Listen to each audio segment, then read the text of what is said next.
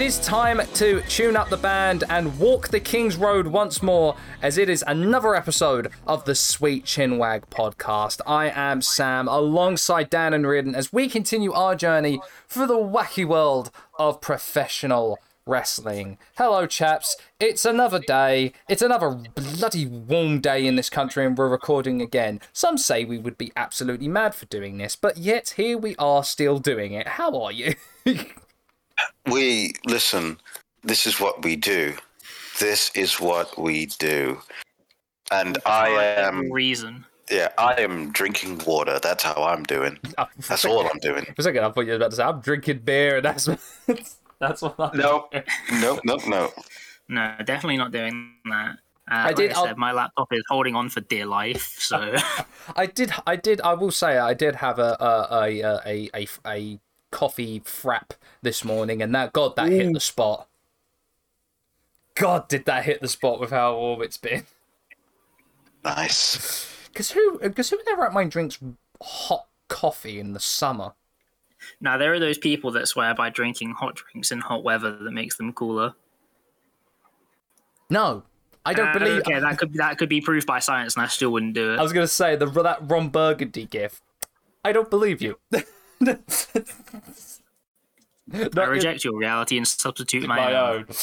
own. oh man! But apart from all of that, chap's been well. Yeah. Tired, man. I'm tired, but I'm good. What's it, I'm been, the- on my, been on my travels. Nice.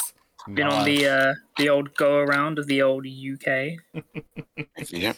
Ah, yes, I, said, I I I do remember that you were visiting uh, compatriots of ours. Yes, I was visiting uh, friends of ours up in Liverpool. So I'll have to tell me how that went after we, after we're done here. Anyhow, Will we, oh, we give you this podcast thanks to those lovely people over at SoundCloud, Spotify, Google Podcasts, Apple Podcasts, and forever pending other platforms.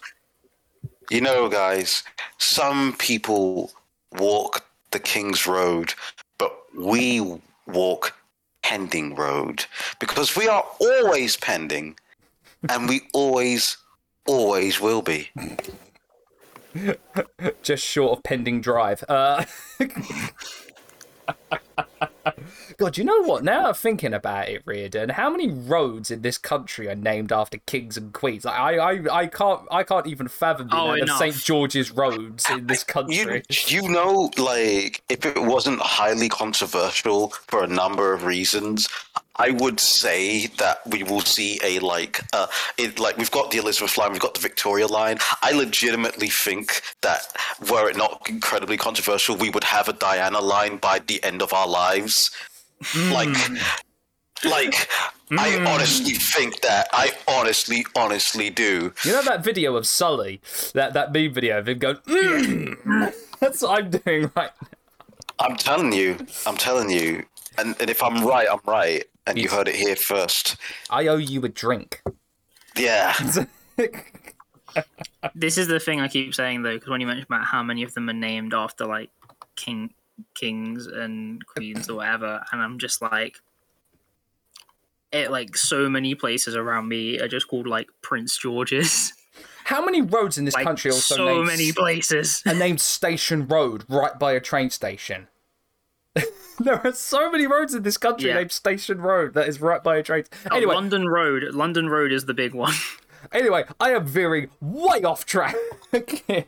Before we get into our main portion, which is our focus on one of the most important matches in All Japan Pro Wrestling and indeed the chronology of King's Road, it is time to visit Dan for this week's wrestling news.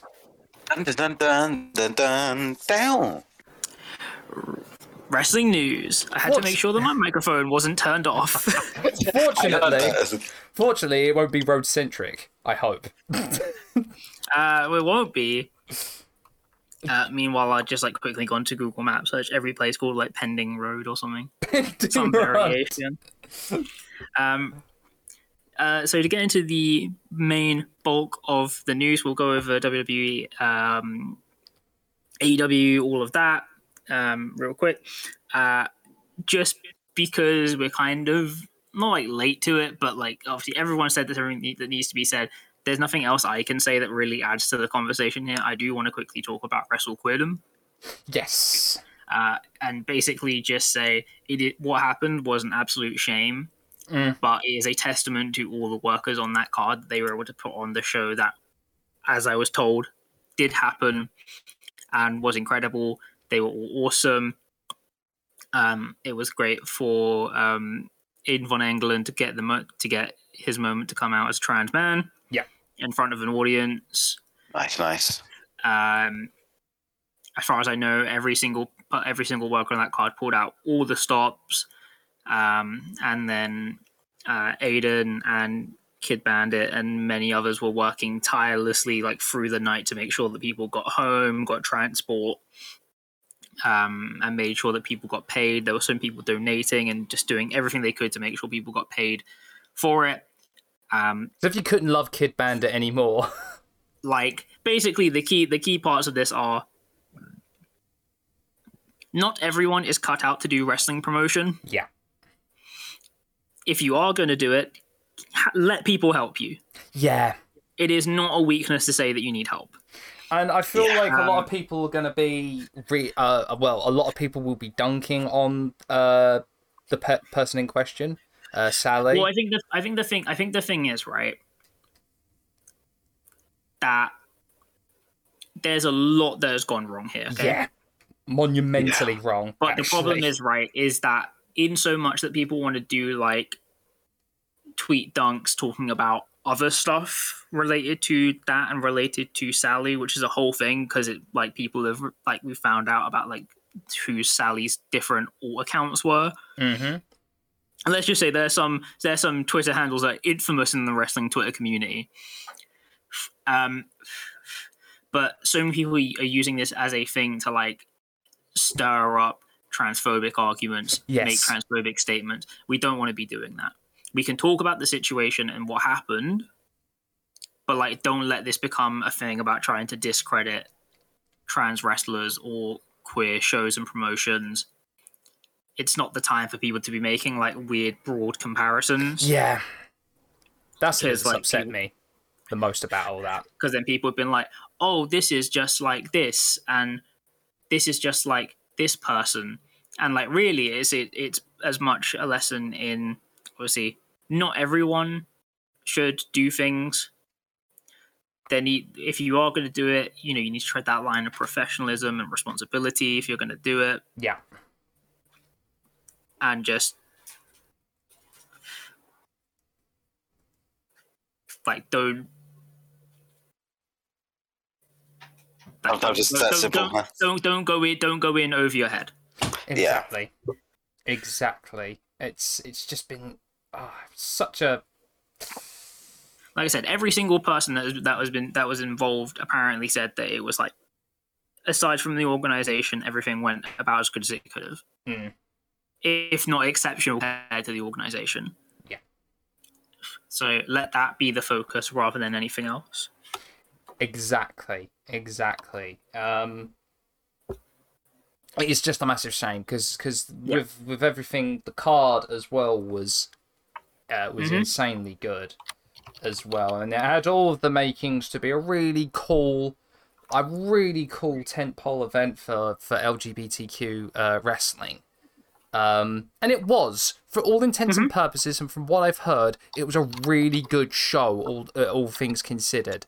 But just everything that had happened just kind of put a damp squib on everything, and that's putting it mildly. Um, Yeah. Especially because you know when you heard that people weren't getting paid, people were stranded. Talent were actually stranded at the at the place at the uh, event as well.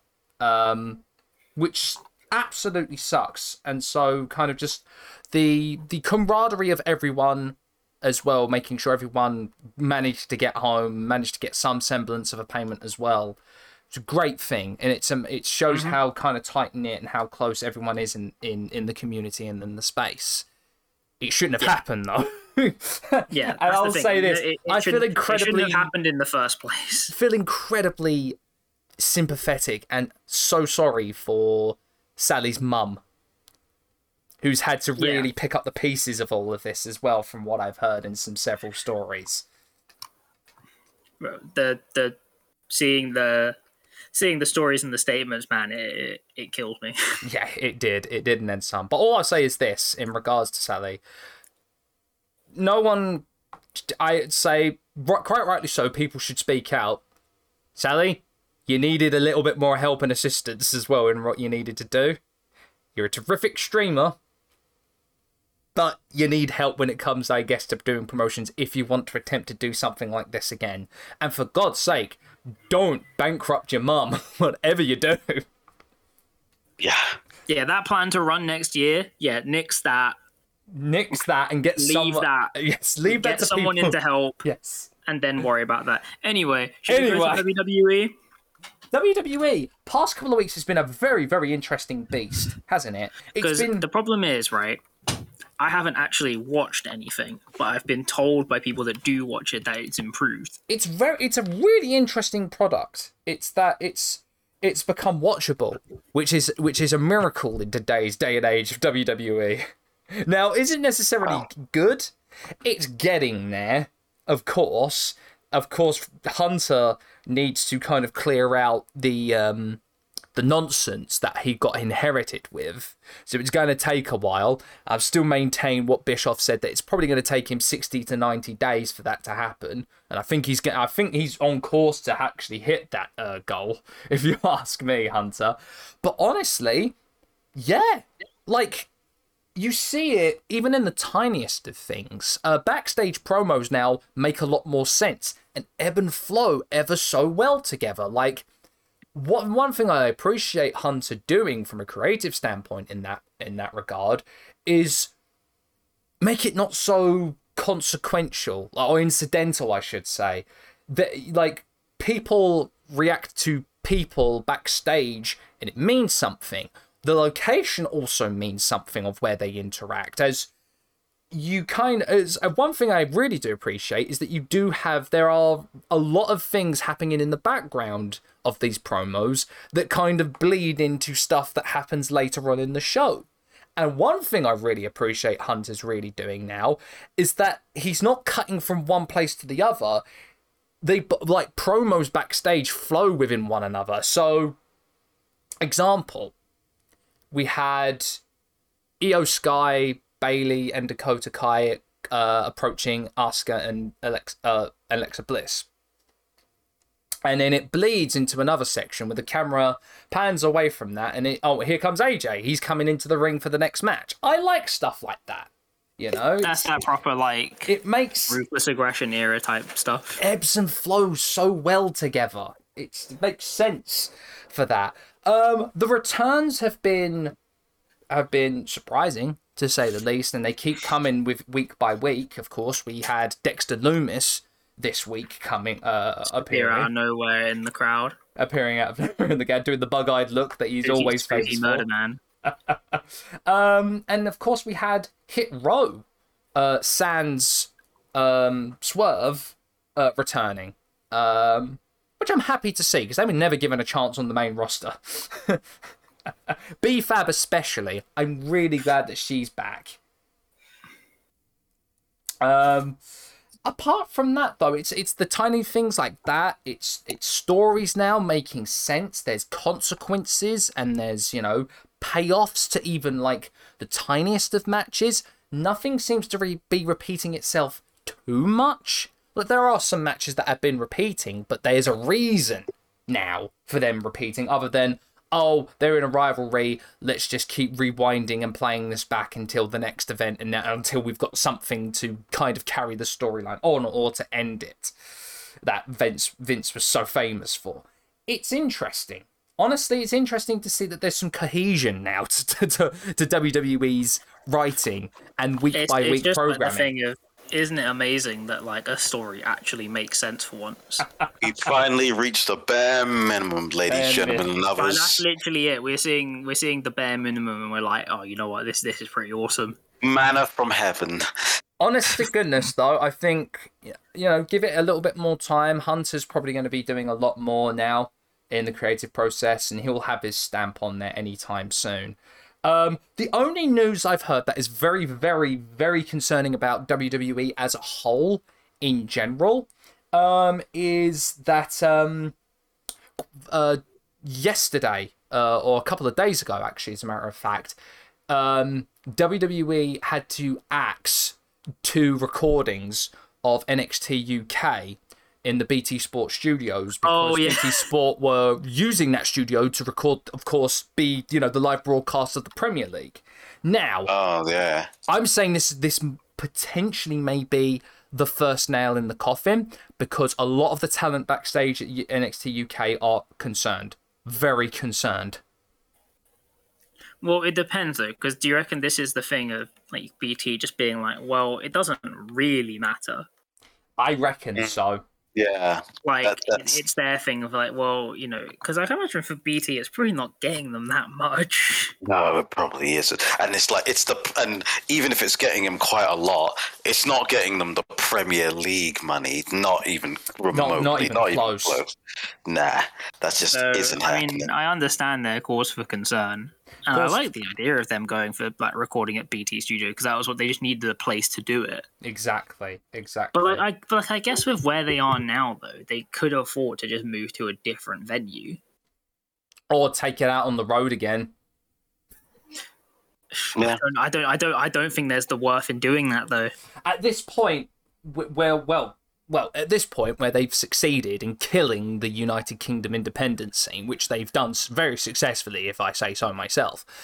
But you know the thing is though, right? We say that we were there and we say that, and to and like to a far extent, it is it is completely correct. Uh. But then again, like I would argue, if I had the option of going and seeing any show in the UK right now, I'd infinitely rather go and see. Well, I'd rather go and see Progress before I'd go and see NXT UK. True, And- very true. I and- s- I, And the I- thing is, right? I would argue TNT is probably better than NXT UK right now. absolutely. I say that by the way. so anyone- like, to anyone who's listening, I am saying that tongue firmly in cheek. Like, perception is that it's all but killed the, the UK indies.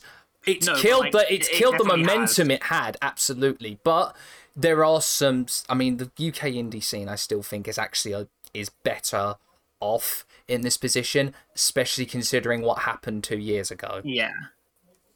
If you ask, that's just my honest opinion. but there we go. Uh, so that's the only thing that's really concerning at the moment about WWE. Um, if it does happen, um, it happens. I think you have a talent roster there full of people that could easily go into um, the main shows or NXT.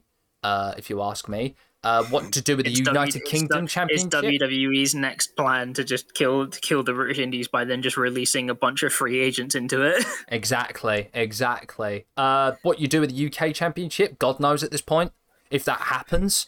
Uh, but we'll Well, see. they're doing they're doing the weird tournament, which is like eight weeks behind. Gosh, yeah. Oh, if Of which I'm fairly sure I'm fairly sure Tyler Bate is winning. So basically, we did all of that just to go back round to square one. again. exactly.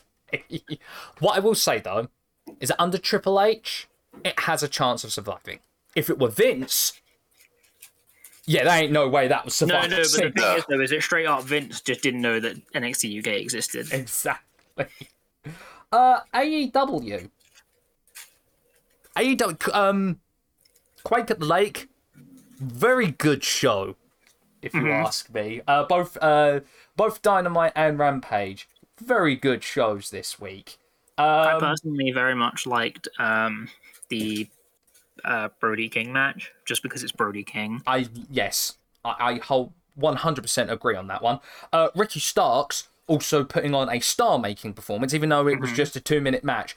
I love the fact that the whole crowd now loves Ricky Starks, which again I think was just a general consensus that everybody loved Ricky Starks, and everyone's going, "Look, Tony, can you just strap the fucking rocket to Ricky Starks, please? Because he is your he is your Dwayne Johnson, and you're the only person who can't see that."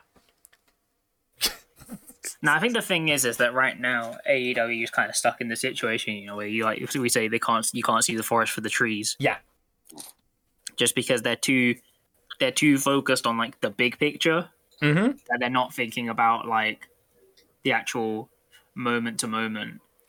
Because there's like the whole, there was like the whole thing of, um, like obviously they've got Mo- Moxley versus CM Punk, which is the biggest match they can put on right now. Oh, absolutely. Oh, Like, talking of which, realistically. terrific main event. Oh yeah. Terrific main event. One of Jericho's best in AEW, if you ask me. Consider Uh, the following. Consider the following though. It's one of Jericho's best because Jericho actually had to adapt. He also Like, it actually- came back as Lionheart, Chris Jericho. I say that adds a lot but to it it as well. actually for it actually forced him to do something. Also, yes, I agree. Like, if everyone on the internet, the consensus is Jericho saw my intro to Joseph's video and realized, my god, I used to be fucking cool. Yeah. I choose to believe that honestly. Yeah, no, that tr- that tracks to me. I, I hear, I, that, yeah, That that, means you that tracks. technically influenced the wrestling world. We influence the wrestling world every day, Actually, no, baby. that's that is technically true anyway because you did the video that then CM Punk watched. Yeah, well, that's true. exactly. So, you know, no biggie So, here. I'm uh, just influencing AEW. There you go. no biggie. we're just, we're just, we're just, we're just booking AEW at this point, chaps. Basically, yeah. Good, very good rampage as well. Mostly because of the very good promo involving uh, Daniel Garcia and Bryan Danielson, which sets up the Yeah. two out of three falls match at next week's Dynamite. Still blows my mind that we're getting a Game of Thrones endorsed AEW Dynamite, but you know this is the world we Well, live in, the- people. This was the thing I said, right? Because I was confused about it, and someone was like, "Oh, why not?" And I was just like, "Well, in my head, Game of Thrones has died a cultural death. yeah. Like, I mean, no one wants to be associated with Game of Thrones. Is it like they're doing like another series or something? Aren't Yeah, they? they're doing they're doing uh, the the prequel House of the Dragon. And it only makes sense that in the main event you get the, the American Dragon versus the Dragon Slayer, the two out of three falls. like it, isn't it? it's it's it's appropriate, but it's also like the whole thing of the the barbed wire shark cage death match in, Shark Week, yeah. Shark Week. Although Like, I admittedly, un- I'll, like, I I'll let that one I slide. understand it, but also like what's going on right now. I'll let that one slide purely for the visual of Angelo Parker managing to escape the shark cage without actually unlocking the lock and actually squeezing through the bars.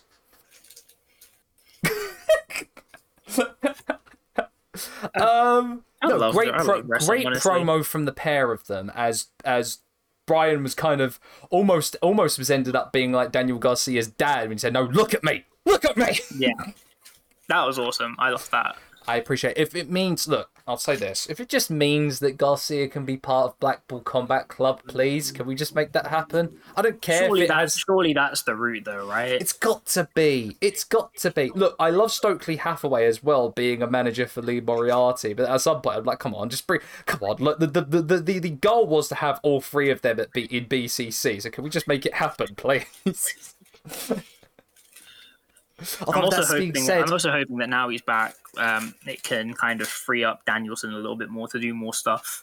Exactly, exactly. But yeah, what we got it. We got CM Punk returning. Awesome. So cool. Great ovation as well for Punk returning. And that sets up, of course, I guess the eventual match for all what will be, I guess, for All Out, which will be Mox versus Punk. I agree with what Mex said when he was on with Gigi. Yeah, Um, that I think Mox should keep the title at this point uh, if they're going to face it all out, unless you make Punk win and then make him heel. Because here's the thing Mox is well on track to be Wrestler of the Year, in my opinion. Again, stellar year as, as a champion. It seems like when you give him the World Championship, Mox just takes the ball and runs with it. It happened in 2020. It's happening again this year. yeah. I mean, I don't. I'm not mad at the idea of heel Punk as champion. It makes sense. Yeah. And then obviously the thing is, you set up the next person to defeat him, which hey, Ricky Starks his face now, right? so Look, I'm looking forward to the match between him and Hobbs at All Out. I think it's going to be an Yeah. absolute barnstormer of a match. Um, I can't wait for that one. So if that's the star-making performance for the pair of them, and then ah, come on, look, we look, we've made it abundantly clear on this podcast. We are huge Ricky, Ricky Stark stands. So it goes without saying. It goes without saying that one. But no, um, again, just everything seems to be running smooth. You know, Uh, like WWE's now kicked up a gear. It's now you know uh, under the two under the creative mind of Triple H. It's going well. AEW. I will say, you know, I, I have said it's losing. It's it's it's in a lull period at the moment. If you ask me, AEW, it's lost a little bit of the oomph it once had. But Yeah. again, that's only you can't be like 100% whole all of the time otherwise the company will burn out very quickly but um i'm hoping with all out coming up that it picks up i'm hoping and praying to god that look tony i keep saying it i know he doesn't listen but i keep saying it if you don't meet jun akiyama versus eddie kingston at all out you are really dropping the ball on that event Well, this is the thing, though, right? we said with Takeshita going back to DDT. Yeah. Like, surely they've got they've got to send someone over there that isn't Michael Nakazawa. True, true. It's got to be Eddie. Come on, I think. Come on, you got to make it Eddie. Uh, but yeah, that's that's pretty much everything in the world of wrestling at the moment um, that I can think Yeah. of. Uh, what about you, Is Like anything else, Dan? I mean, there was also Stardom Five Star GP. Yes. I have yet to catch like any of it that isn't like a like isn't like a GIF on Twitter. so I still need to catch up like fully on it. Um, and then obviously I said DDT have a show coming up soon. Noah's got the N1 coming up soon as well. Oh, we've got believe the hype uh, to, uh, today Uh, as well. And also DPW believe the hype, so super excited for that. um, yeah, I think that's I think that's the most of it right now. Nice, nice.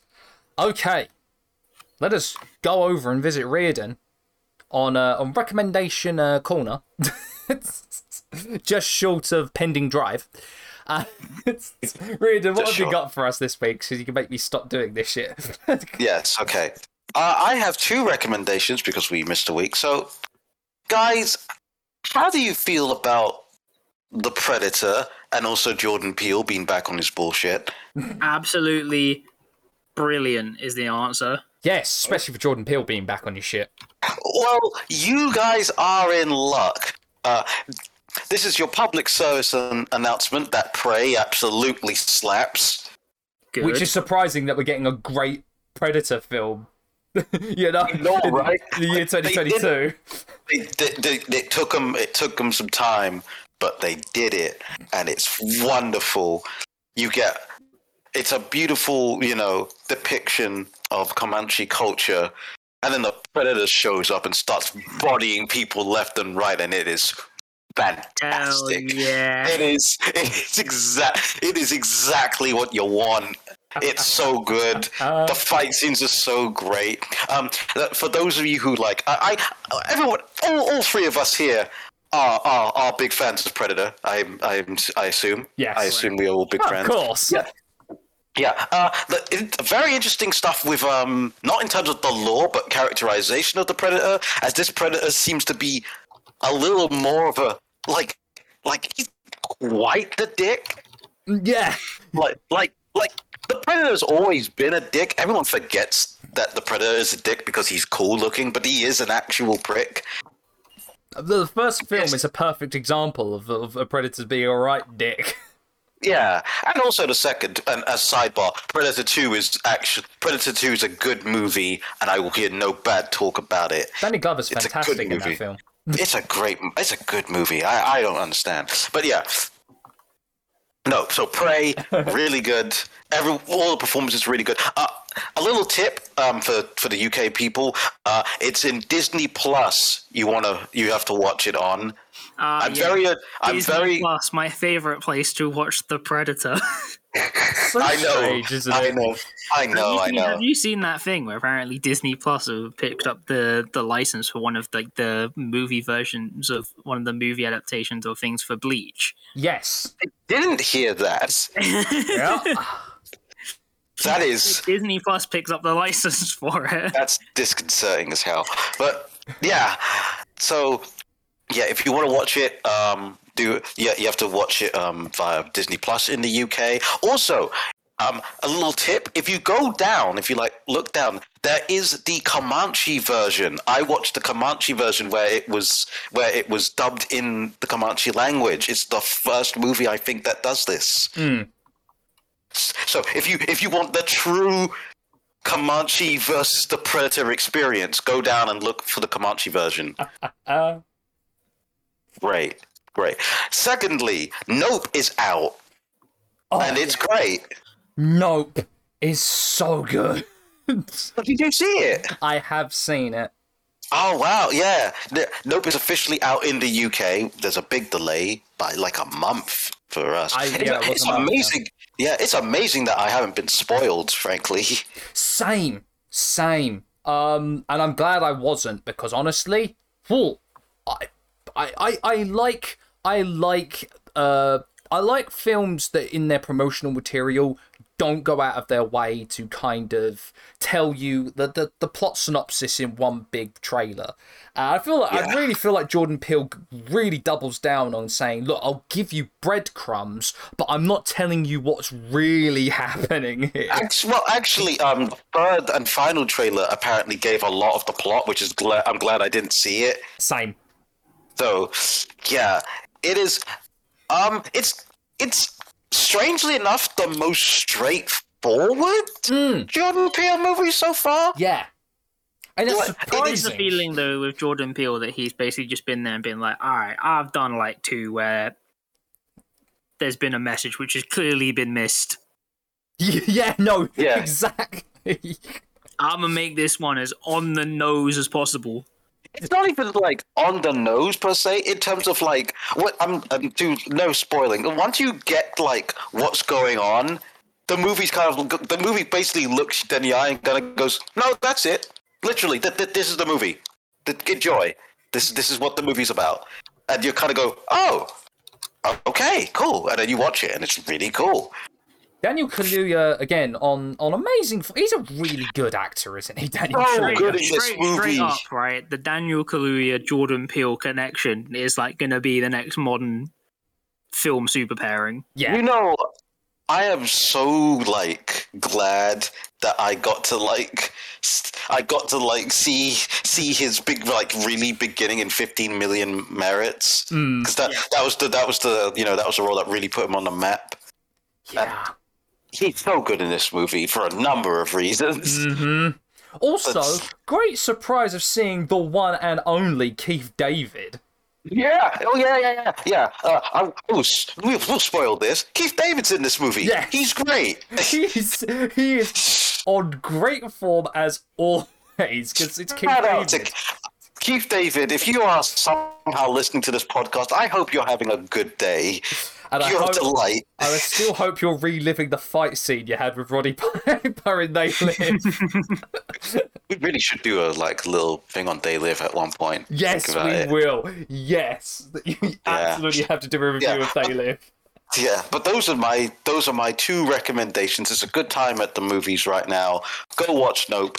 Go watch Prey if you haven't. Like if you if like if you if you've got it if you can stream, watch watch watch Prey. Yes, abso freaking lutely. Oh, ah, all right. With all of that, chaps, it is time to get on to, I guess you could say, our part two to our guide of All Japan Pro Wrestling. With this, our very first match focus episode, where we just focus on one singular match, and we just talk, we do our usual review and just you know shoot the breeze and talk about it. And what a match we've picked from the fifth of June, nineteen eighty nine. Jumbo Tsuruta defends the Triple Crown Championship against Genichiro Tenryu. So, first question I've got to ask is for Reardon. Were you excited to watch this match after, you know, I- when we planned all of this in advance? I was very excited Thank you. by Thank you. by. I was very excited by that motorcycle going off. ring, ring. Yeah. I, I was definitely interested. Definitely interested to see what what the old school was like. Dan, were you excited to rewatch this? Yes, As I was absolutely I. was. as was I. So, uh, before we get into the meat and potatoes of this match, a little context going into this, just a kind of little brief one before we get into it. So, of course, Tenryu and Tsuruta, the two biggest stars of Giant Baba's All Japan Pro Wrestling in the 1980s. Both of them at this point had spent years actually working with Baba. Ten, uh, sorry, Tsuruta at this point was there since the very beginning of the promotion and ended up being, of course, the ace of all Japan. On April 5th, 1989, Tsuruta managed to combine the company's three top titles the PWF World Heavyweight Championship, the NWA United National Championship, and the NWA International Heavyweight Championship to form a brand new title, the Triple Crown Heavyweight Championship. Now, of course, that meant of being the Triple Crown. This meant that whoever held the titles also holds three belts at the same time, and I still think it's an iconic look for all Japan, if you ask me. Yeah, but think about the source that comes with having three individual belts. Yes. The logistical nightmare as well of having to hold the Triple Crown trophy as well, which is a ginormous fucking trophy. I mean, it puts the Stanley Cup to shame. I think I think that's the thing though, right? Because if we're talking in a wrestling sense, like it's obviously all about the spectacle. Yes. What's a bigger spectacle than handing someone a literal massive trophy on top of three belts? Yeah, absolutely. I'm sure getting it around places was a nightmare, but like I can't imagine. I can't imagine having to fit, fit that into the, like the um into the as you carry on is a giant I'm, trophy. I'm just saying, I don't think you can lose that at the airport. And if someone tries to steal it, it's going to be a lot more difficult. So, true, true. So two days after Jumbo uh, unified all three titles to to be crowned the inaugural Triple Crown champion, Tenryu wins a match to become number one contender for that Triple Crown championship, which leads us to June of 1989 from the Budokan in Japan. is the main event of the I think it was the All Japan Power Series of 1989. Jumbo Tsuruta versus Genichiro Tenryu. So, first thing of denoting is the crowd at Budokan are hyped as anything for this hot. match. They, They are, are like so. so hyped, which is again. Does this I does this let me get to my first thing, which is we need more streamers in wrestling, and by streamers I mean the things that you throw. Yes. Yes, Do you want to know fun, fun, fun's little story I heard about streamers uh, and the reason for streamers? Would you like to know this? It's just a little offshoot. It's all, and guess what? I hate to say this. It's all about capitalism. We I- come I was- back around. I mean. I, I was gonna mention it, but you can go and say it, please. So what it was, right? It was a way, of course, you know, for a crowd crowd participation for you know introducing a wrestler, but it was actually pitched to uh, Japanese companies by a Hoover company, a vacuum company, as a way of saying, "Hey, throw these in the ring, and we can show you how quickly we could Hoover up these streamers." Wait, wait, wouldn't the okay? I- So now I've got further questions. Are these like the bag type Hoovers? Yes. Or Like, okay, because I'm like, wouldn't that just get like clogged eventually? But if it's a bag type, then yeah, I guess it would be fine. That is. See, but what I love though right, is that it's not even the fabric companies that are doing it; it's the vacuum cleaner companies. Like they are literally, we are. This is almost like a false flag operation. Yes. oh, is this no. co- is this collusion between big fabric and big vacuum cleaner? I, I, I mean, my other podcast says yes. Yeah. oh man. So yes, everyone, the whole like the Budokan are hyped as anything, chanting. This is very uncommon for Japanese crowds Yeah, in professional it's- wrestling. It's weird as hell to hear these. I was listening, listening in, and li- like these crowds are like. This is like a, a modern day hype as hell crowd. Yes. What is going on? Everyone is like, everyone is up for it. Also, slight observation to this while they were doing it, and they were doing the introductions. Hello, young Toshiaki Kawada. Yes. In the corner of uh, of, uh, of What I love is that seeing him there at that time, he looked exactly the same. Yes, he really is. He never And all that says to me is that in the entire time from 1989 to 2001, that man did not age like basically a single step. He just kind of got like a couple wrinkles. I generally Wow. think he made he lost his teeth in exchange for youthfulness. I believe it. Yeah. Also, can I just say, as Tenryu made his way to the ring, there is a lost art to a good ring jacket, if you ask me. Yeah. Yeah, they look tight. That's a tight fit, man. The Revolution jacket and the Olympic Yeah, jacket, the jumbo still- wears. I was gonna say both of them had it had it like absolute were absolutely on it. Yeah, Just- they oh, both look. There is something just Right. about all Japan in the early, like late eighties, early nineties, and everyone coming out to absolutely outstanding ring jackets. Gotta look good. You gotta look good. Awesome, man. Jumbo. Also, the, the oh, music the music is a very different vibe. yes, Yeah. I love. So here's the thing. I'm going to say this right. I just love Jumbo's theme song so much.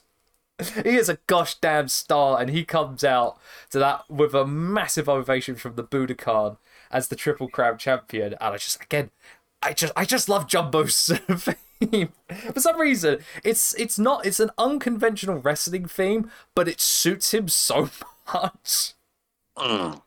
Now, question I have to pose to you two, Rian and especially, thoughts on like the Japanese opening ceremony to matches, like the the the the, the readout of the ceremony from the commission, the flower giving, the streamers, like the, the whole works of an opening ceremony to a match.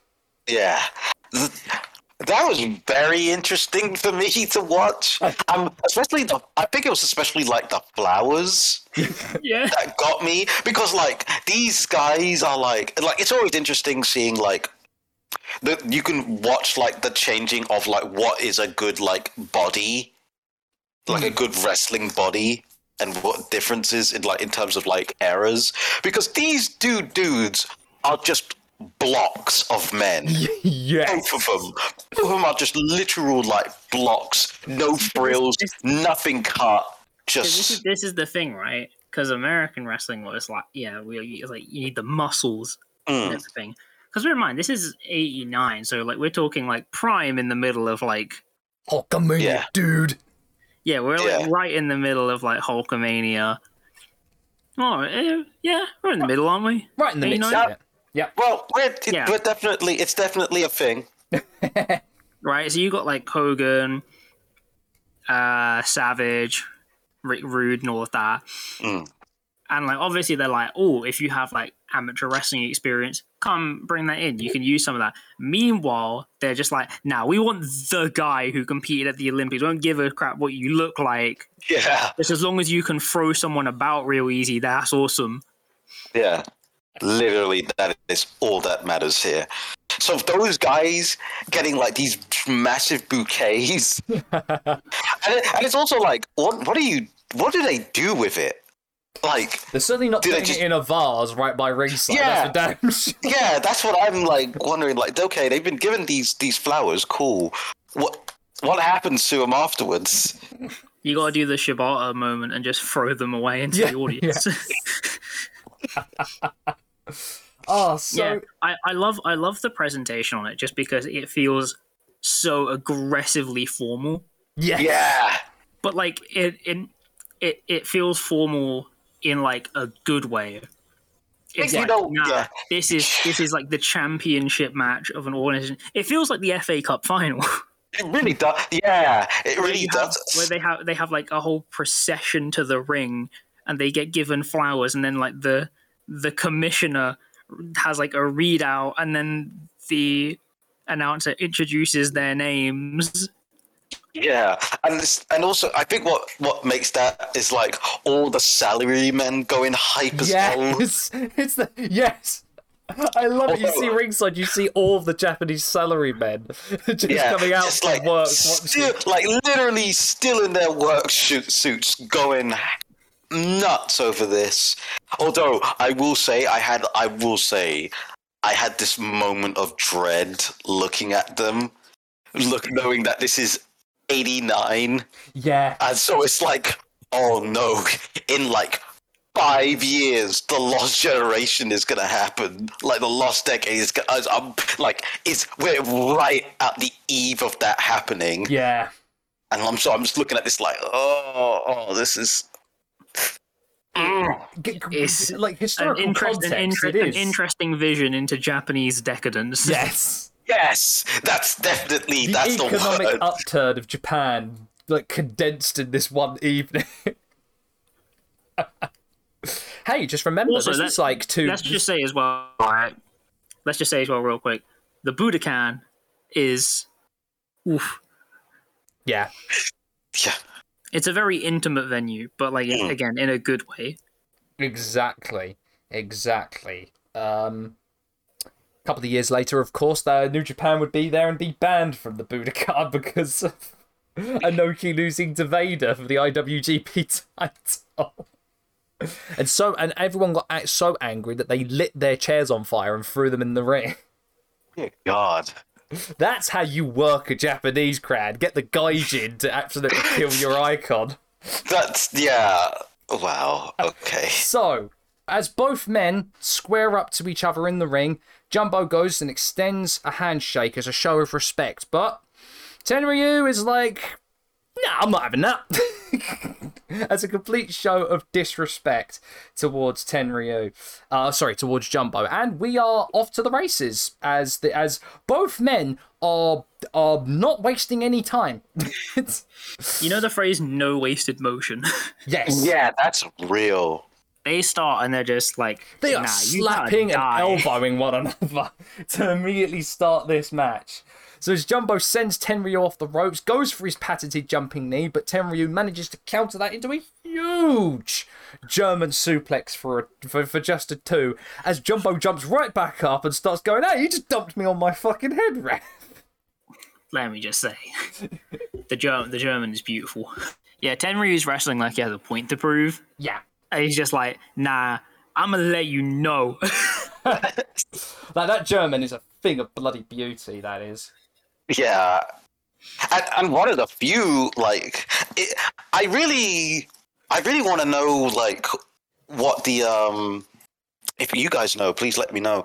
I'm saying no a lot. Um, like the the cross um like the cross cultural exchange between like Brit Rest and Japanese wrestling because this match really gave off Brit Rest energy. I Well- mean, there were definitely British wrestlers that went over. Mm.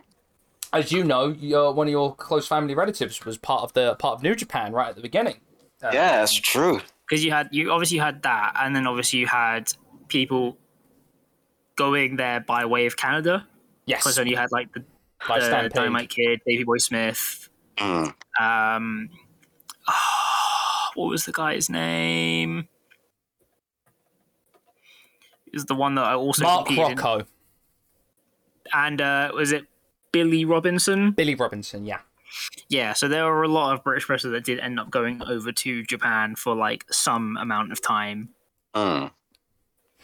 Yeah, so it, it's pretty rich actually when you when you really when you really do sit down and think about it. It's uh, the British influence over in uh, in Japan is quite rich, especially from It's Billy either- Robinson of all people as well. Yeah, I can. Yeah, because you can definitely see that whole nah, nah, nah. If we're lifting you up, it's a big deal. Yes, exactly. I mean, Uh, the man's name is Jumbo. Ju- yeah. Excellent point. So speaking of Jumbo, he manages to see uh, sink in a deep side headlock as the Japanese crowd are still uncharacteristically chanting for this match, and they don't They are- let they up for the excited thirty for That side headlock. They just, they just want this match to happen so badly. So that uh, Tenryu manages to send Jumbo to the corner, hits him with a couple of chops, and Jumbo sees that, decides to bulldog Tenryu's head into the ground. Yeah. Oh, that was a beautiful bulldog. As someone who loves a good bulldog. It's all. It, it's just like so much of this match feels like a thing of like Tenryu being like, "Nah, I'm making a statement here," and then Jumbo's like, "Yeah, I bet you are right now." See, so I will say, I will say, all of the chops were like weird for me, and someone who has been trained to hear "woo" at the end of it Yeah. every Yeah. time. So it's just hearing like the just the chops and people just watching the chops go off. I'm like, this this seems odd. Something's missing here. Yes.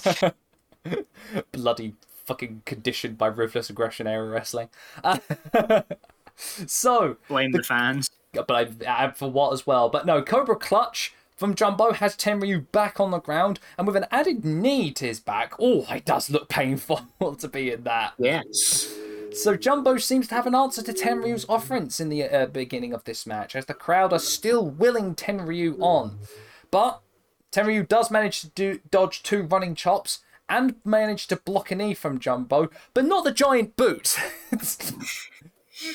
oh, Size good old big you in the boot. face. But uh, I think it's the thing that's worth saying about this, and I guess just his entire body of work, but it always feels like everything that Tsuruta does has like a sense of purpose. yes. Speaking of which, good lord, the axe handles from Jumbo sound vicious. Yes. Like we're talking about the chops from Tenryu. Oh, Jumbo's not holding back on those axe handles. Yeah. Just, I, I mean to end you. and your spine. Come here. so Jumbo and Tenryu both spill outside as Jumbo throws him into the guardrail and back into the ring. Tenryu, though, has finally had enough of Jumbo's crap and lariats Jumbo out of the ring.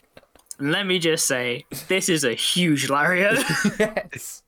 He then decides that that isn't enough and decides to go, yo, you know what? No, I'm jumping over and I'm going to throw myself at Jumbo. I thought it was great. Had a really nice smooth roll over the ropes to it. yes. That's that time in Mexico. Yeah, Absolutely. I love that. no, it's it's so awesome, and like I'll admit, it's less of a crossbody and more just I'm gonna fling my body at you. Yeah. Like you know what? It, yeah, it works. It, it's crossbody to across your body. Yes, that is, that's what I've always appreciated about Japanese wrestlers is that I'm not going to make it look e- like elegant. I'm just going to be like, I'm going to f- jump and launch myself. if and I if throw I'm land myself at at you, you, you have to fall over, whether or not that's a work or not. yeah, see, we have great Sasuke and Kenny Omega's beautiful planchas, like flipping off the top rope with such Nah, grace and forget that. elegance. Bun No. that. nah, I want I want Tenryu just being like bollocks to it. so, so with both men back in the ring, Tenryu begins chopping him and locks in a deep leg lock. A deep old leg lock. Uh, and it stays on for quite a while though. But as as, cl- as as as Tenryu decides to go, you know what? I, I tell you what will really fuck Jumbo up. Just closed fists to your knee, Jumbo. and you know what I'm, I'm going to do? I'm gonna- sure Tenryu just started shooting on him. yeah, and you know what I'm gonna do? Just to make you feel even more uncomfortable, I'm gonna just twist your foot the other way, the way it's not meant to be bent, Jumbo. He was like, ah, that's alright. He competes at the Olympics. He can deal with it. yeah, exactly. I tell you what, you can also deal with this, Jumbo. Now in the mounted position to end this, he starts throwing bombs at Jumbo's head. Let me just say, right, there's a line between shoot and work, and I don't know which part of this line it exists in. Oh yeah, because these are some these are some massive bombs, and they they kind of seem to be hitting.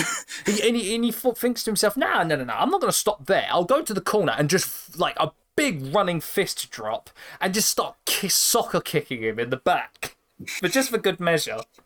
Ah, Japanese wrestling. Jumbo's like, excuse me, Nani the fuck, what are you doing? And he goes, you know what, I'm going to just do a belly to belly and throw you across the ring as a way of going, Let me I say not like that that. belly but that belly to belly was scary because he was just straight up, just like standing the entire time. Yes. Like it's actually terrifying to see. But that was only a two count. Because in Giant Baba's world of King's Road, some a big move like that will only get you a two. now, chaps, I don't know about you, but at this point, there is something quite menacing about Stan Hansen watching from, from ringside. Yes, yes, thank you. I was that's that guy. Okay. Imagine being me. Right, hang on, hang on a minute. Right, imagine being me. You're watching this match for the very first time. Like and you and like there is no like like the you don't speak Japanese so you don't know the commentary. You don't really know the style too well. But I'm just watching it fully like engrossed in like this is this is this match at this time. And then the camera cuts to this cowboy looking motherfucker staring dead at the ring Hi, welcome no to Stan Hansen. not not move. I don't think. I think if a fly landed on his eye, he wouldn't blink. like, and I'm like, no, no, no. Who is this guy?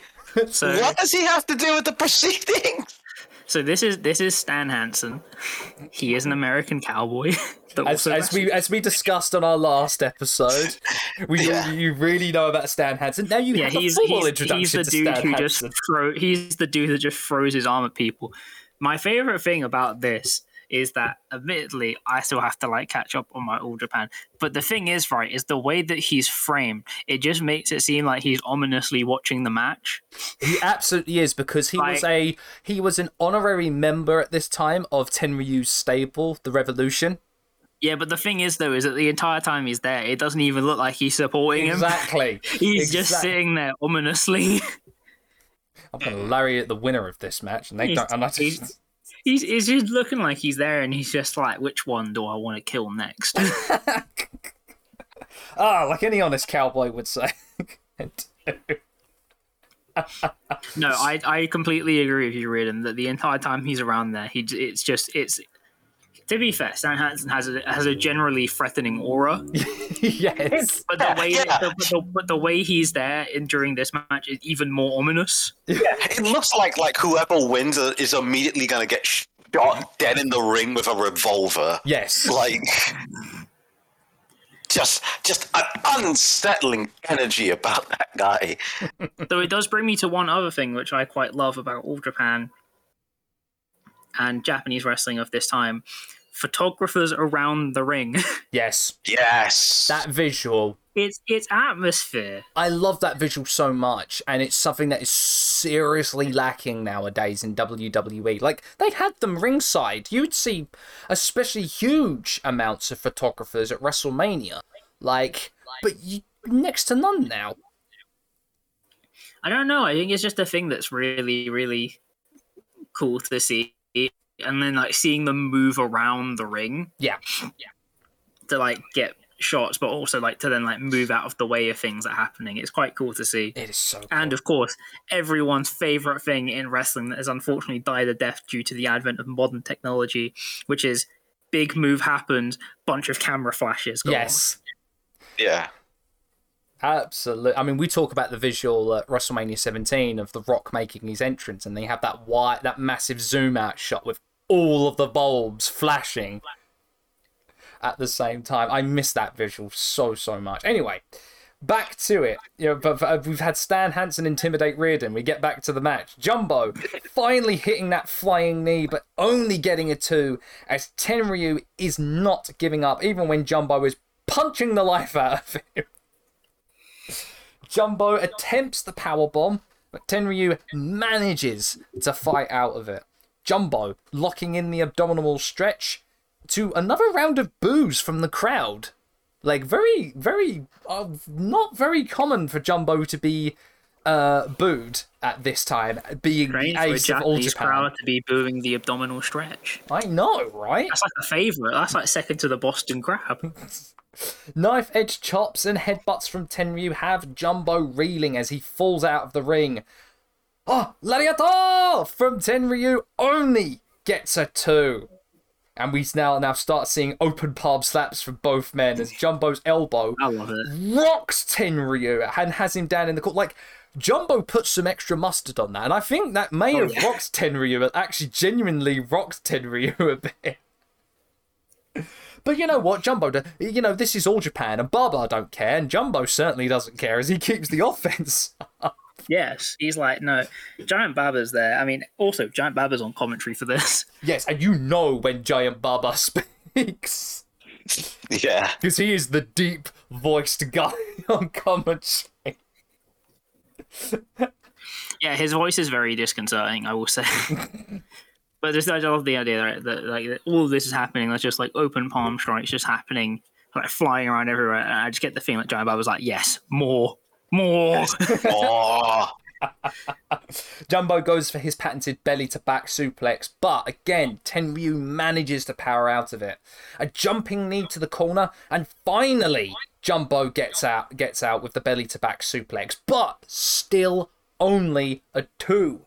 A, a lariato from Jumbo, but Tenryu manages to get the foot on the rope for a one count. A jumping sit out lariato from Jumbo only gets the two, and he thinks, ah, I tell you what, I'll just bury his head into the ground again with another bulldog.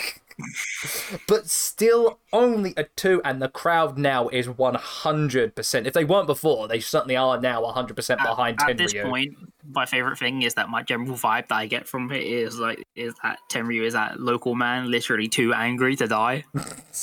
yeah, yeah. He's literally just full of so much annoyance at everything that's happening right now. He's like, nah, nah, I can't let him have this one. Yeah, that is. Yeah, that is very true. Uh, very true. We get a scoop slam and then a Brett's rope knee drop to Tenryu's head. Gets a two. As then Jumbo again gets to the ropes. Another Brett's rope knee drop. And again and again from Jumbo. And as the crowd are really booing him at this point. But still, Tenryu is managing to get the rope break and is not giving up an inch. it just him. becomes so much of that thing of like, what do I have to do now? Like, what do I need to do? Well, you know what Jumbo does? Oh, he does a Thesz press and then some to Tenryu. Yes. Oh God. That Thesz press was something. I'll tell you that. It had a, it had an energy behind it. I mean, Austin's always has a really like Austin's is smooth as hell. Like we can agree Austin- that. Is like it's, is like great for camera. This is like, I you almost like believe it as like a move. Yes, like, I've always felt like Randy Orton's always looks like he's mounting his opponent. I mean, yeah, that's kind of what the purpose is for it. Yes, but here it's like Jumbo's like, I, I tell you what, no, no, you know, no, you know what? Fuck you! I'm gonna, I'm Jumbo's gonna, thing is, I'm gonna just sit on your chest. I'm gonna belly flop and sit straight on your chest. But though Tenryu coming out with that ever iconic fighting spirit is fighting to stay in this match as Jumbo is wailing on him. He hits one more belly to back. Tenryu lands, this time square on his head. Yes. I call this the high angle belly to back suplex. That's being generous. I call it death. Yeah. but still only two. Thesz press attempt once more, but this time is canted into a stun gun. Oh, I, I mean, I like I like that reversal. should be used more. From oh, if, if Austin was doing that, uh, like it should have been used more, and it would have made sense because that was Austin's original finisher was the stun gun. I just think it's like it's quite a cool it's quite a cool thing to do. It doesn't require too much because it's just the thing of like, well, instead of running into them, you know, like you try and catch them and then like fall back. Exactly. Exactly. The crowd the crowd are un- coming unglued at this point now. Jumbo landing a massive drop kick to Tenryu. And this leads me to my point about Japanese drop kicks, yes. which is which is either they are worked perfection or your head comes off. Yeah. Yeah. this is the sort of like drop kick you imagined in your head when you were like doing like stuff when you were pretending to wrestle at school. Or this is the stuff oh, like Yeah. like you picture it in your head is so elegant like Jumbo does, but in reality you're, it's just a flailing in the air. Yeah. Yeah. You're just you are just kind of like you're just like face planting. Yes. so Jumbo, in an act of desperation, does a top rope flying knee that sends Tenryu stumbling into the corner and nearly out of the ring in one of the most convincing sells I've ever seen. I don't even know if it was a sell. Because I can imagine the man mountain known as Jumbo Tsuruta flying in the air and colliding with you is bound to send you uh, into the front row. Very again, ima- imagine having imagine trying to meet a cement block in the air. That's pretty much what he's dealing with here. Yes. But Yeah. uh, just the, the the drop kick, it's beautiful. Boof. Jumbo goes to wind up for the for the flying knee into the corner, but last second Tenryu manages to dodge and land a rope assisted uh, Enziguri to Jumbo's neck. Gets him in the small package for a 2.9. Gosh, that was the that was close. Storytelling. Storytelling. Tenryu manages to get up after that, lariats him for good measure, goes for the powerbomb, only to be counted into a pin from Jumbo for the 2.75. Mm-hmm. It's, it's that's good shit. That's good shit there. Good shit. The crowd's in a frenzy now as Jumbo, in another act of desperation, goes for goes to the top again. But Tenryu spots it, runs to the corner, but Jumbo manages to jump over Tenryu and it's land a lariat. Jumbo goes for a belly to belly, but eats a judo takedown from Tenryu instead.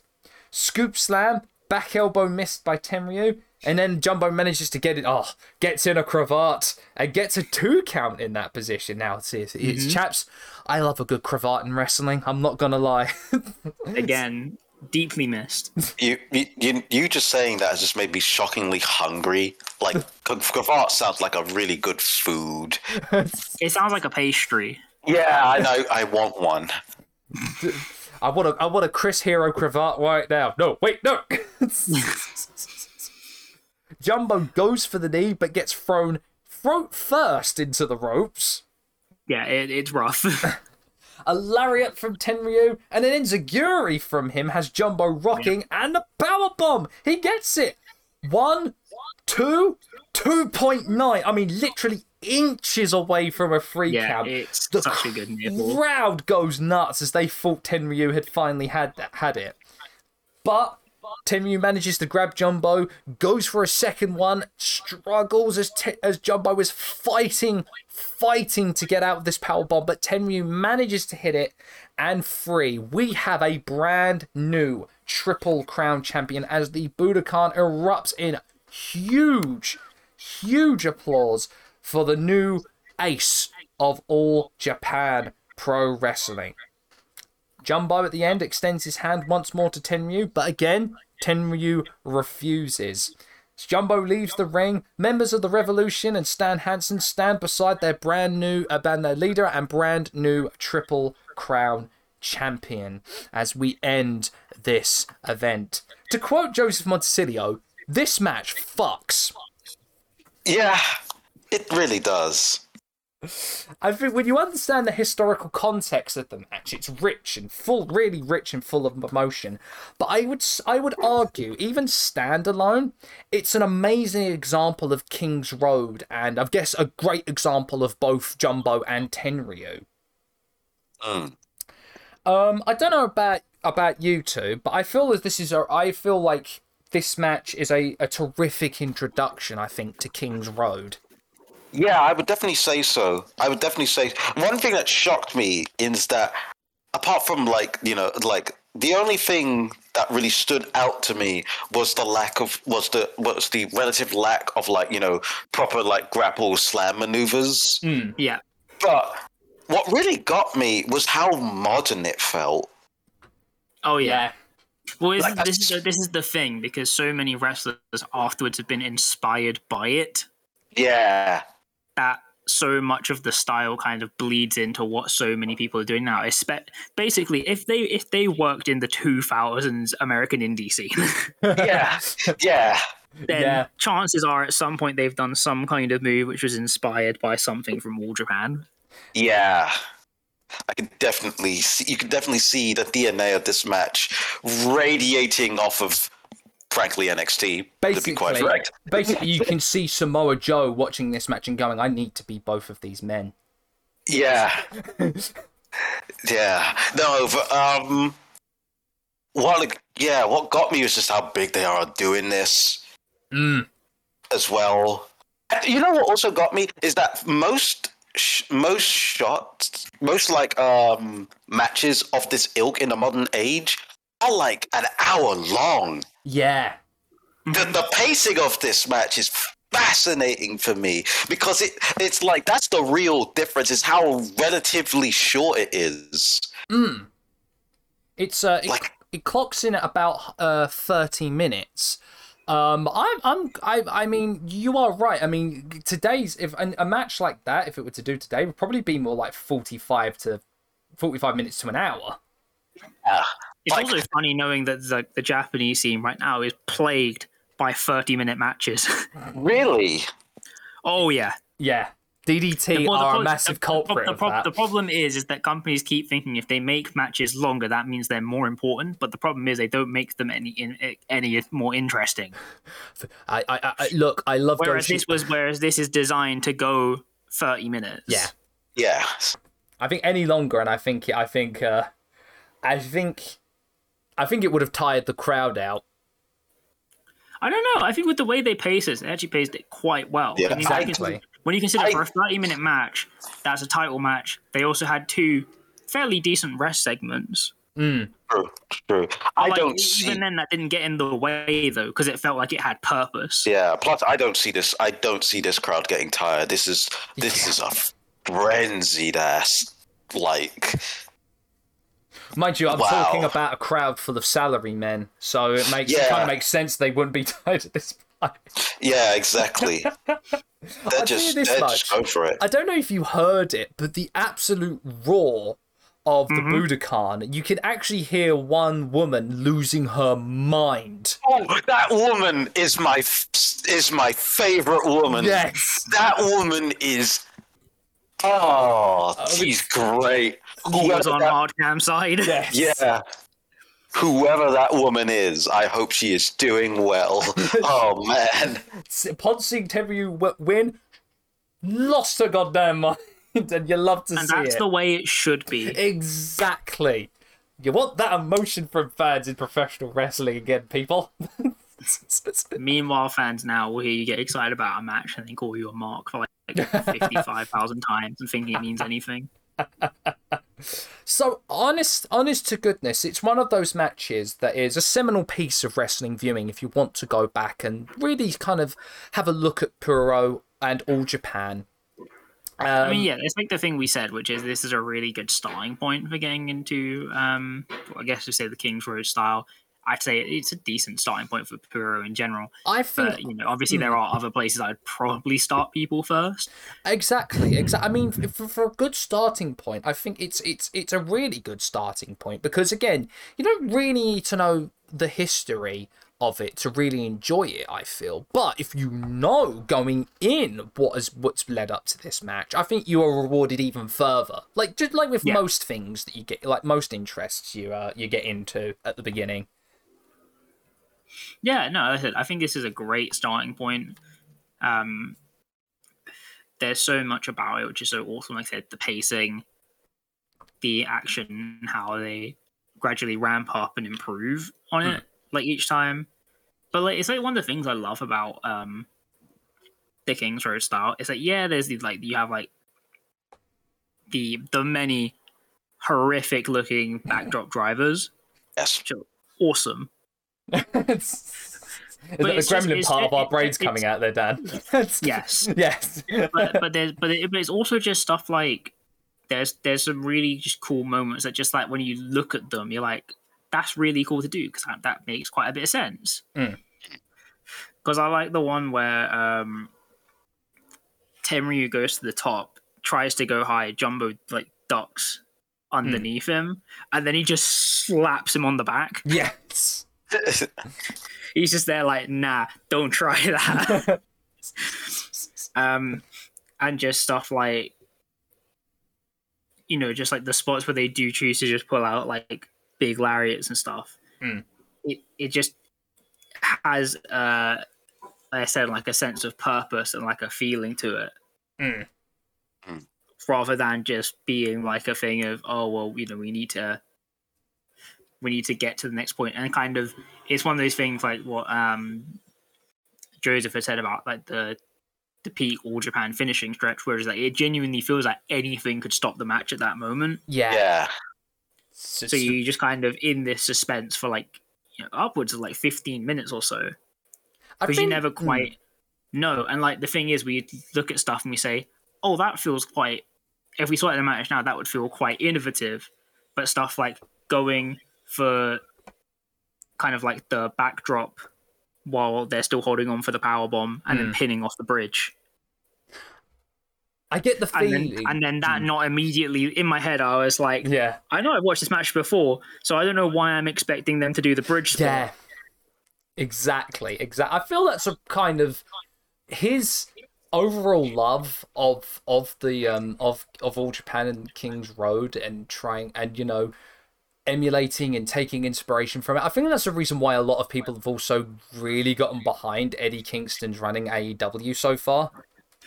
But I mean, Yeah. that's the thing, though, because compared to everyone else, he's doing something that is very distinctly different. And obviously, there are some people that do not like it. I understand that completely because not everyone likes this. Hmm. because it's like one thing that I love with this match, and it's a thing we didn't really get to touch on. I love the fact that they make use of rope breaks. Yes. Yeah, They use it- yeah. they use it for everything from a one count to like just like being hit down with like a like a just a like a like after a bulldog or something Mm-hmm. to then like okay hit a really big move and like I think it's a really cool moment when he's there and he's hit the power bomb pin one count rope break Yeah. Because, like, also think about that, like in match terms, you've just hit your finisher. Yeah, you think you're you think you're done with the match. One count. Yeah, it's like it's so good, and it's it's a thing that I feel like is so underappreciated in American wrestling. It's yeah. It's yeah. I mean, one counts are like only only done for like you're getting squashed mm, instead of it being like a oh no, I've done a legit strategy to not end this early. it's like wrestlers actually having spatial awareness around them, like like all the time, and not when it's actually convenient for the pinfall. Yeah. But that's that's Yeah. because it's kind of a general thing that I often say about this, and I guess Japanese wrestling in general. There's a different sense of space. Mm, Yeah, So, because it's like when they go through when they go through the stretch of like move, pin, rope break, goes for another move, pin, rope break again, and it keeps going because you kind of get the feeling of like, well, is it that he's done enough that you think he doesn't need to matter, or is it that he's not paying attention? yeah. But just the fact that they're aware of the sense of space is really, really good, and I, I really, really like it. Yeah.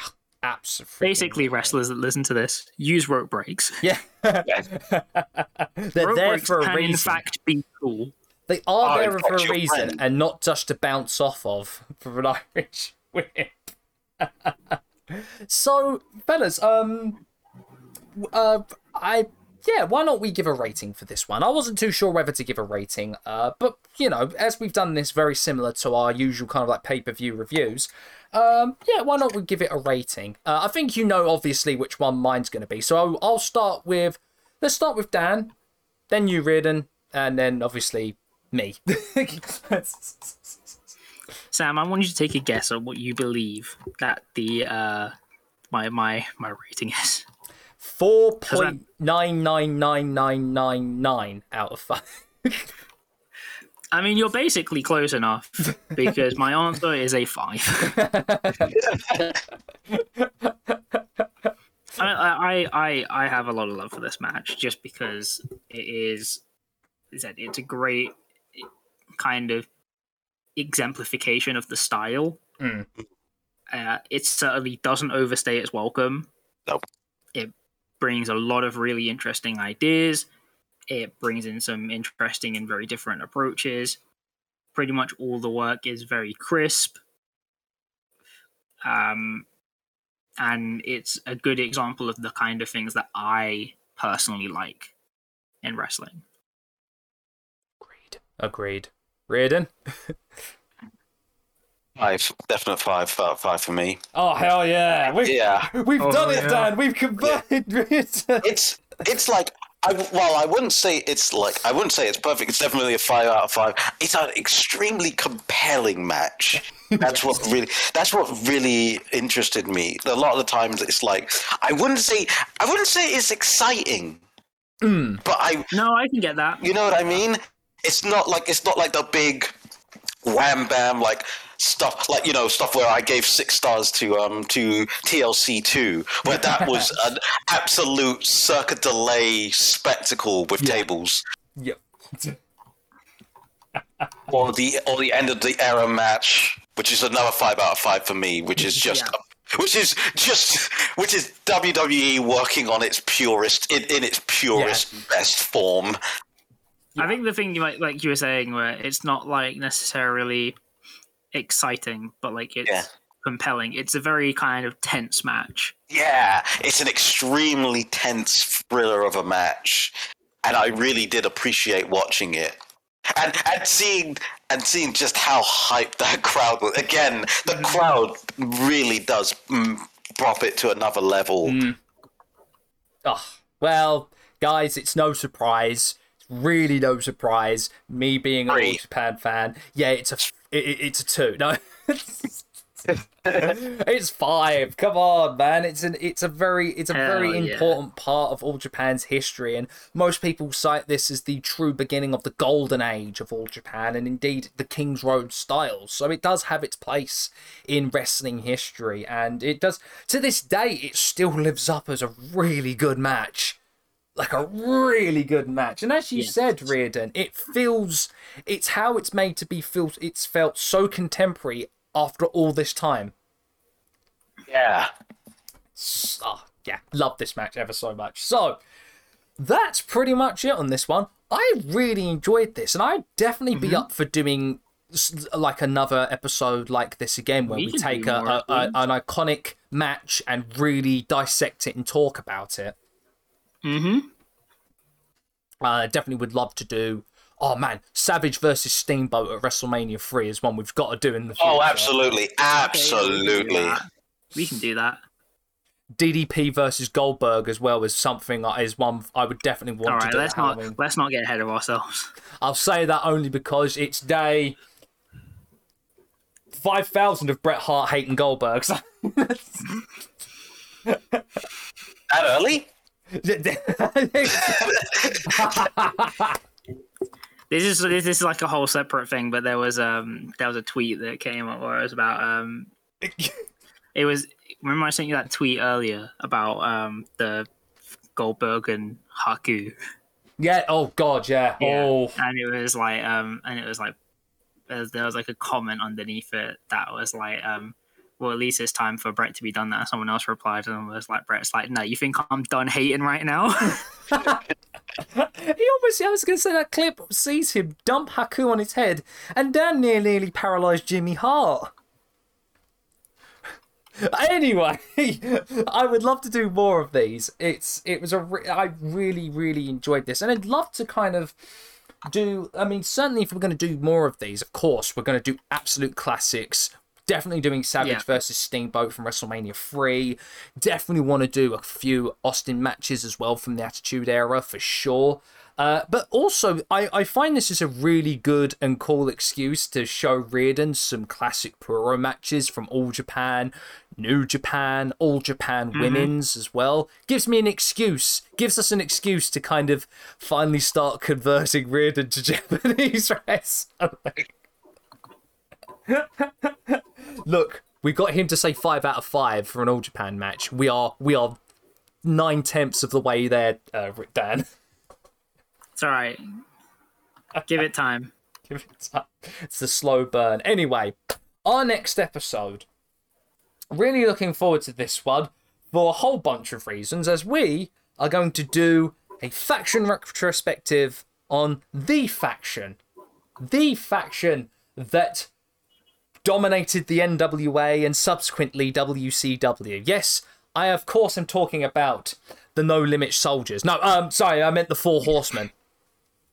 Oh, those guys. Those guys. yeah Yes, we are talking about the iconic stable known as the Four Horsemen. And, well, mostly going to shine a spotlight on the original Four Horsemen, as well as briefly touch upon the the several incarnations of the group as well, and talking about how Paul Roma is the most un- underrated member of the Four Horsemen. Actually, no, I say that. I say Mong- Mong- Mongo is probably the most underrated member of the Four That's right. I'm I'm not letting you get out of that out of that episode Um. about the Four Horsemen without making you talk about every single iteration of the Horsemen. Oh, here we go. Here we go. Are you going to make me do a quick fire list like we did with the Yeah, NWO? yeah, we Yeah. got to do it again. God we damn got to do it again. Fair enough. All right, in that case, then, look forward to that as Arn Anderson excitedly pulls out his Glock.